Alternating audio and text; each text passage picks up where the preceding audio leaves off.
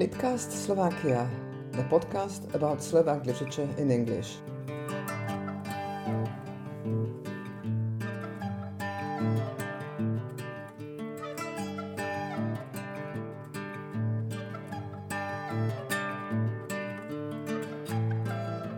Welcome to Litcast Slovakia number 7. My name is Julia Sherwood. I'm a literary translator based in London. And my guest today is Katarina Gephardt, professor of English at Kennesaw State University in Georgia, USA. A native of Bratislava, Katarina started studying English and history at Comenius University.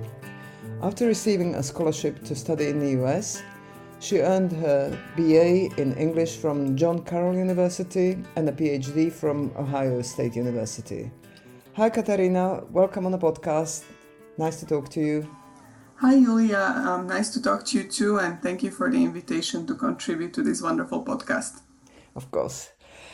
Now, these podcasts have been prompted by the coronavirus pandemic, so let me start traditionally and ask how you coped with all the challenges of online teaching and homeschooling and the stress of lockdown, or the opposite, the easing of restrictions in Georgia, where you live.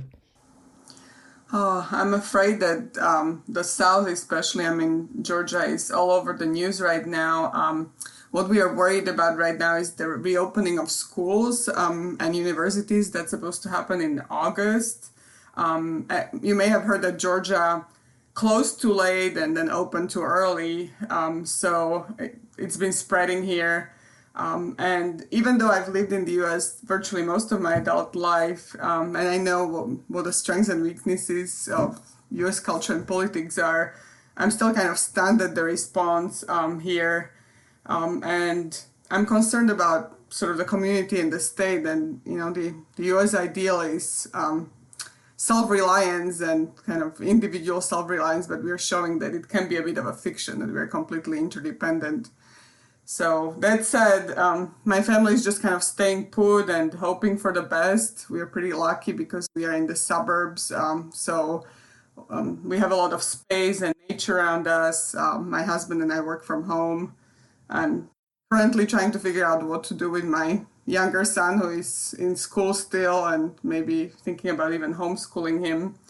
So maybe the silver lining that is that the life has slowed down a bit. I probably haven't experienced this pace since um, being a young person during socialism. So that's one of the positives, maybe.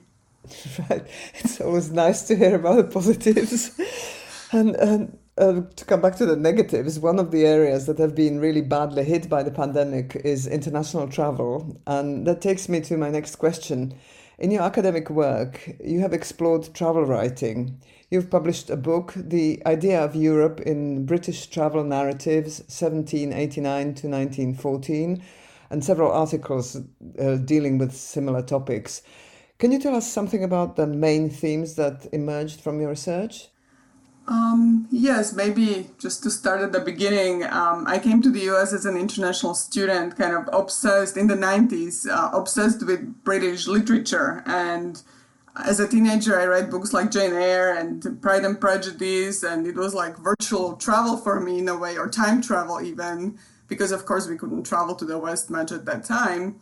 And ironically, when I ended up studying in the US, um, I was sort of drawn the other way, and British studies is a pretty crowded field. So I think I was looking for a kind of a point of contact with home. And when I was in graduate school, I read Bram Stoker's Dracula Dracula, the Slovaks are described as more barbarian than the rest. Really? made me pause and wonder where did that come from? And actually, Bram Stoker never traveled to Eastern Europe or Central Europe, so um, he got his ideas from travel books. So when I traced those sources and analyzed them, I realized that British travelers during that period sort of responded to Central and Eastern Europeans with a kind of a mixture of identification and alienation that Eastern Europeans were both fellow Europeans and kind of strange. And so then I traced um, these ambivalence in other sort of intersections of novels and travel books in the other chapters during different points in the 19th century. And um, basically Dracula is both threatening and attractive, and there's that, that ambivalence sort of um, is foundational to the British responses to continental Europe and contributes to a kind of an imaginative polarization of the continent um, in the course of the century. And then it turns out um, that the book can be read as a kind of a genealogy of Brexit, which happened two years after I published it. So it was kind of interesting to see those developments and seeing some of the same ambivalence in the debates over Brexit. That's really interesting because as I listened to you, Brexit was the first thing that sprang to mind as well. Mm-hmm. And um, in your current research, you've focused on a specific angle British women travelers in Eastern and Central Europe. And I know that this is something that you just started on, but maybe you could say a little bit about who were these women and what countries they wrote about, and did any of them visit Slovakia as well? Yes. Um, so I came across when I researched my first book, which probably looked at over 40 different travel books. Um, I came across a group of these British women, um, travelers who were quite eccentric, although each in their own way. And they all traveled to Central and Eastern Europe between 1880 and 1914. And that was a time when railway networks were expanding um, in Eastern Europe, and also tourism was kind of emerging, organized tourism. And so um, the experience was still very different from what you could experience in Western Europe, where even at that time, British tourists felt that you know it was too crowded and there were tourists everywhere. So um, these women were also influenced by early feminism, especially the New Woman movement, um, and in Eastern Europe and Central Europe, they felt they were kind of off the beaten track, but also felt kind of safe because of that emerging infrastructure. So it's a kind of a particular moment. And I'm interested in how the combination of their gender and kind of the location led them to kind of experiment with conventions of travel writing and push push its boundaries. But I think their personal stories are fascinating in their own right, and I would like to tell them in a way that might appeal to general readers and not just academic readers, hopefully. And just for the key figures, um, Nina Mazuchelli, uh, one of them, traveled to Slovakia. Um, she wrote a book called Magyarland, and that was one of Stoker's sources too. And she wrote about, um, she, she actually was an artist too, and she sketched these enormous hats that Slovak men wore on the Tatras, you know, as a part of the folk dress. And um, then another one was um, Dowie, a Ménie Dowie, who wrote a forgotten bestseller called A Girl in the Carpathians. And she traveled in the Eastern Carpathians, not far from Slovakia, but that's a part of Poland today.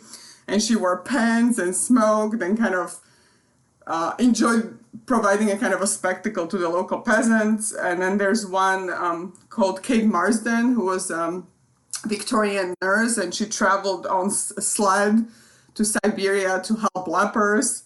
And the um, last one that I actually sort of sparked the interest for the project uh, is Mary Edith Durham, who traveled in the Bal- Balkans and became the champion of Albanians and also the first woman vice president of the Royal Anthropological Institute.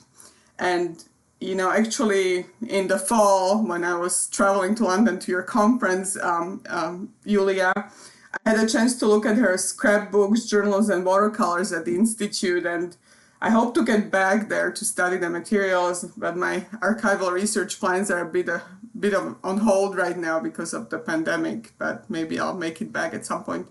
I do hope you make it back because it sounds absolutely fascinating. They're fun. And now you've been involved with English literature for most of your professional life, but more recently you've turned your attention also to Slovak literature.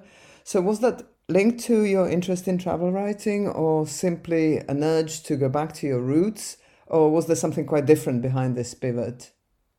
Yeah, I guess my interest in Slovak literature is another instance of me always seeking a point of contact with home. I was also hired as both a Brit Lit specialist and a world literature faculty um, member at my department. So in 2007, I kind of first rec- reconnected with uh, Slovak literature when I organized a study abroad for a small group of students from my university.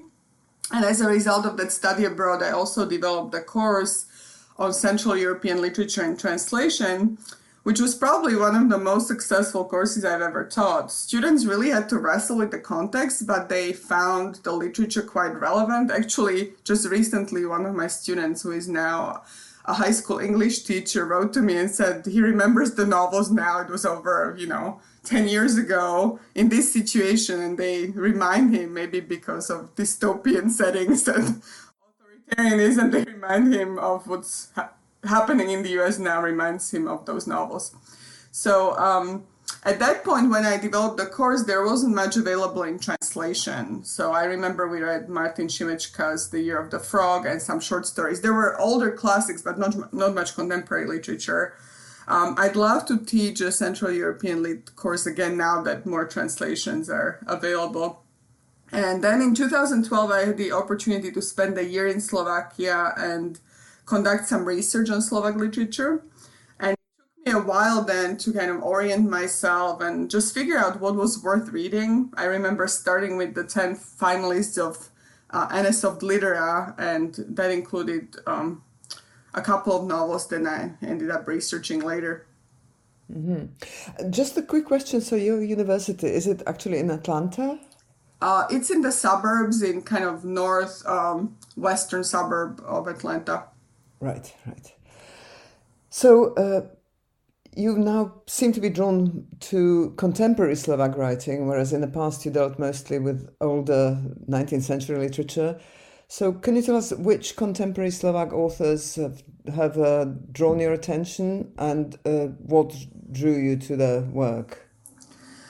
Um, during um, the 2012 research trip, I ended up focusing on uh, Veronika Šikulová's Miesta v sieti and Maroš Krajňak's Carpathia because um, of their focus on generational memory. I've always been a kind of an ambivalent immigrant.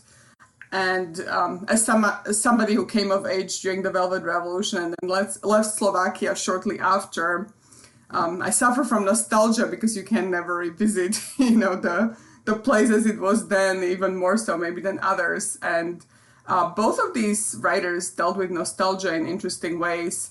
Um, they also um, wrote in these strikingly poetic styles and um, used life writing conventions, which is the conventions of the memoir and travel writing as well.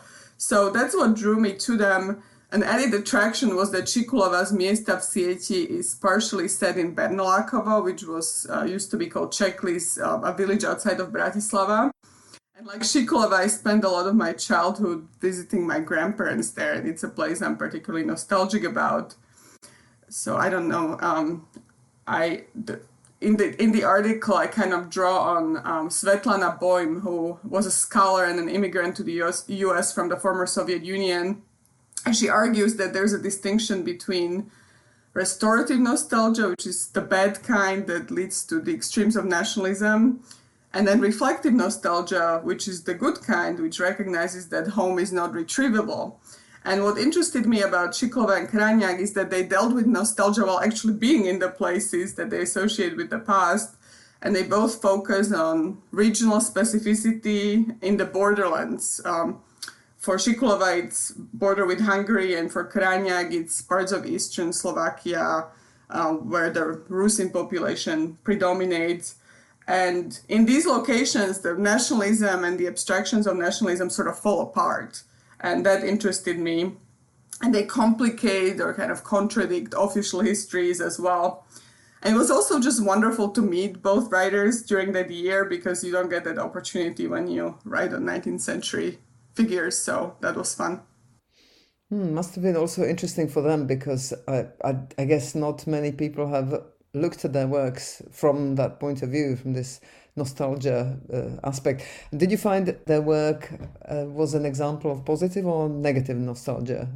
Yes, I, I guess I didn't finish my thought there. Um, I called it productive nostalgia because, you know, I I try to capture the way they sort of counter the kind of the pernicious aspects of nostalgia and they what they do is look at past through these multiple layered perspectives that sort of precludes um, that kind of nostalgia. Um, so I was trying to sort of analyze the ways that nostalgia could be maybe positive and lead to continuity into the future and a possi- possibility of overcoming the past and you know its traumas.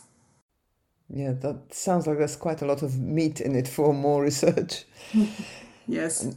Uh, now, I wonder if there are any other Slovak writers, contemporary or not, uh, whose work you've been looking at or are planning to explore and why.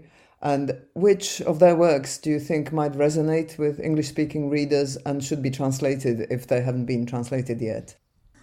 Yes, um, I'm because I'm currently committed to these major academic projects. Um, I I haven't been able to do much translation, but it's something I really would like to do. And I think I would start by publishing, of course, short stories as most translators start, or maybe poems, and to kind of promote emerging new writers. Um, it, once I get to it, I wish somebody would translate Šikulová's work because when I worked on her book, um, I translated long quotations for my article.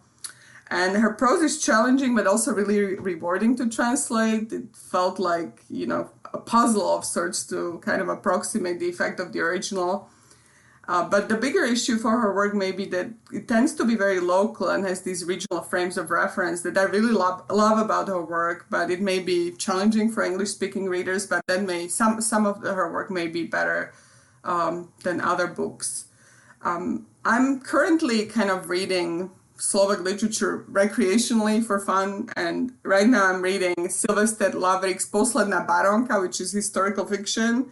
And I think that one could be translated. It's I find it kind of fascinating and really well researched. Um, and pretty much anytime I read a Slovak book now, um, after the fall conference, especially that you had in London, I keep asking myself if it would work in translation.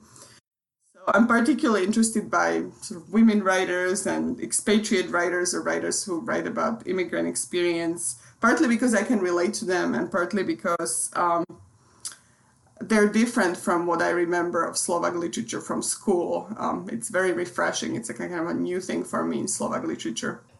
So, over the past three decades, the situation with translations into English has improved. There are now nine anthologies of Slovak literature 33 collections of poetry, and 32 works of fiction available in English translation. So I think if you did your uh, world literature course today, you'd have a bit more of a choice. But still, Slovak literature remains largely unknown. What do you think should or could be done to remedy this? Um, when I was um, planning my course and preparing for the study abroad and also when I was doing research and trying to write an article in English on Slovak literature, I felt that there was a need for maybe a kind of a foundational text uh, that would map the key themes and genres um, and ideas. And so I, I, for a while, I had this idea ever since I developed that course of uh, publishing um, kind of a companion introduction or guide to contemporary Slovak literature. And there's a series, um, Cambridge of Cambridge companions that I always use when I'm preparing for sort of a new assignment in teaching. So I'm thinking of something along those lines, and it would consist of um, chapters by specialists on these different topics, and maybe feature books that have been translated as kind of case studies, critically examine them and identify the key themes, and that way also promote translations while providing a kind of a starting point for Slavic studies scholars or uh, non-specialists who are just interested in Slovak literature and culture. So it will be kind of a bridge between scholarly and kind of general uh, readership. Uh, actually, um, thank you for introducing me to Ivana Taranenková, Julia, who is the director of the Institute for Slovak Literature at the Slovak Academy of Sciences. Um, the two of us have developed a tentative proposal for this kind of publication and right now, um, Canadian academic publisher is looking at it, expressed some preliminary interest. So, fingers crossed, it's really tough because, like with translations of Slovak literature, the problem is um, a relatively small audience still. So, but if we got a major publisher that would distribute it, it could be a very helpful book in promoting Slovak literature, I think. Well, that would be wonderful, and that is really great news. And I will certainly keep all my fingers and toes crossed. yes, thank you. And I also will keep my fingers crossed for travel to become possible soon again so that you can continue your research on these women uh, travelers because that sounds absolutely fascinating. And good luck with homeschooling if you need to switch to that. And uh, yes, thank you very, very much for coming on the podcast and for all the really fascinating information you had for us. Thank you, Julia. It's been my pleasure. Thank you. Bye. Bye.